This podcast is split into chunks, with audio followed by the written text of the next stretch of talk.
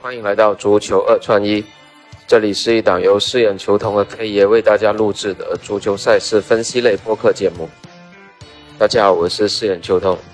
那最近几天因为比赛都比较少啊，基本上都是一些杯赛，然后我们就进行了一些调整休息。那回顾一下上周的最后一期节目啊，单挑一场纽卡斯尔客场挑战布莱顿的这场比赛。那这场比赛我们的两个思路一红一黑，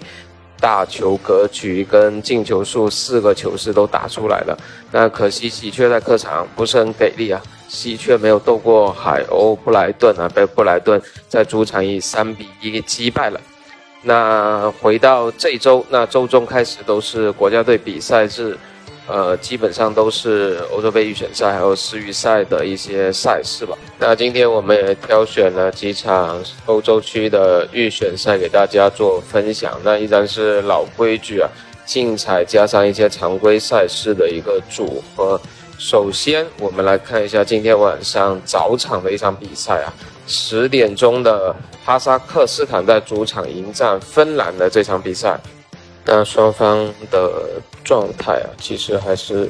相对都不错的，旗鼓相当的一个水平啊，都是取得了一个三连胜啊，在今年的一个比赛日里面呢。特别是哈萨克斯坦，他在上一个主场是三比二爆冷击败了丹麦，这个是非常好用的一个题材。在对于这场比赛来说，哈萨克斯坦的人工草坪加上他上一个主场击败丹麦，都是市场用来做哈萨克斯坦流量的一个比较好的题材。所以这场比赛，芬兰目前亚洲机构给出的指数是。涨步零点二五，然后有向零点五上升的一个这个趋势，应该来说整体还是对，呃，芬兰的这个热度还在一个把握的这个范围之内，所以这场比赛会比较倾向芬兰能够在客场继续延续对哈萨克斯坦的这个良好的往绩，能取三分，呃，比分方面会建议这场比赛。可能是一个小球的一个格局吧，但是我们主推的还是芬兰，他在客场全取三分拿下这个账户指数，比分可以参考芬兰一比零的比分。那这是一场非竞彩的常规赛事啊。那另外我们也来再看一场非竞彩的常规赛事，今天晚上两点四十五分的斯洛文尼亚在主场迎战北爱尔兰的这场比赛。那这场比赛，亚洲机构是给出了主队账部零点五的这样一个指数啊。对于客队，它是基本没有什么防范措施的。那原因可能还是因为北爱尔兰它有多个主力缺战这个欧洲区的这个预选赛，包括他们锋线上的戴尔泰勒啊、谢恩拉弗里啊，包括后防线上的巴拉德。那这三个人的缺阵，对于球队的整个进攻和防守都是有一定的影响的。而主队斯洛文尼亚这场比赛应该还会有不少球迷来现场助阵啊，因为目前从赛前的消息来看，这场比赛的门票一早就已经售罄了，所以有超过一万六千名的球迷会把整个斯洛文尼亚主场给填满了。那对于主队来说也是一定的一个助力。加上目前亚洲机构的这个让步组数的加持，这场比赛同样看好斯洛文尼亚能够在主场全取三分。那在比分方面，这场比赛会倾向小球，因为呃北爱尔兰目前确实遇到了一个进球荒，所以这场比赛球队应该是处于一个防守的态势，客场想要取得进球的难度会非常大，所以这场比赛兼顾单进的这个。结果趋势的话，比分建议大家可以参考一个二比零。那聊完了常规的赛事，我们再来看一下竞彩场次的一个思路吧。今天竞彩场次是有三场欧洲区域选赛的：零一的塞维利亚主场迎战匈牙利，零二的荷兰主场迎战希腊，包括零三的法国主场迎战爱尔兰。我们这三场比赛都会做一个简单的一个思路的分享。首先来看一下零一的塞尔维亚主场迎战匈牙利吧。这场比赛会倾向一个大球的格局，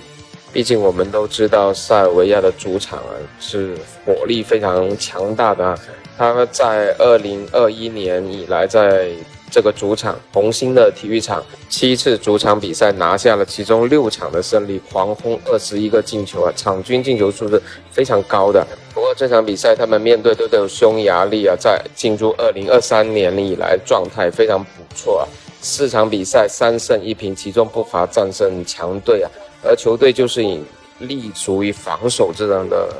特点吧。在二零二三年至今是一个进球都没有失的，所以这场比赛等于是最强的矛打最强的盾，这场比赛的矛盾之争呢。所以竞彩在进球数方面，建议大家复选进球数二和三，进球数二和三。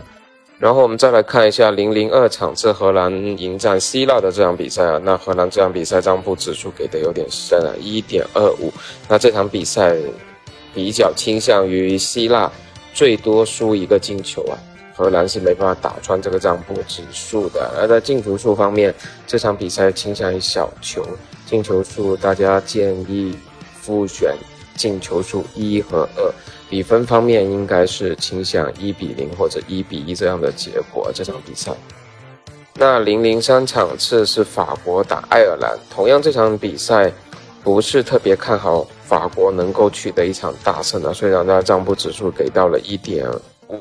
那这场比赛实际上也算是数筹之间的一个较量吧。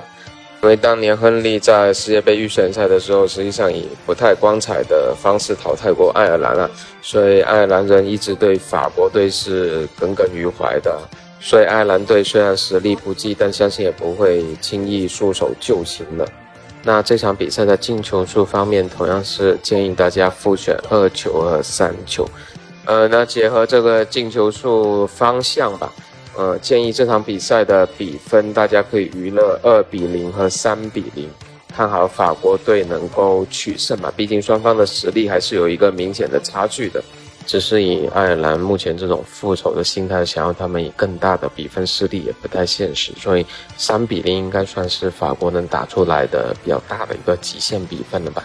那这一场比赛就建议是二比零和三比零这两个比分可以参考。OK，那今天的所有赛事已经跟跟大家就全部分享到这里了。有两场常规场次加三场竞彩的场次，大家可以综合的去做一些过关的组合。那感谢您的收听，我们下期再见。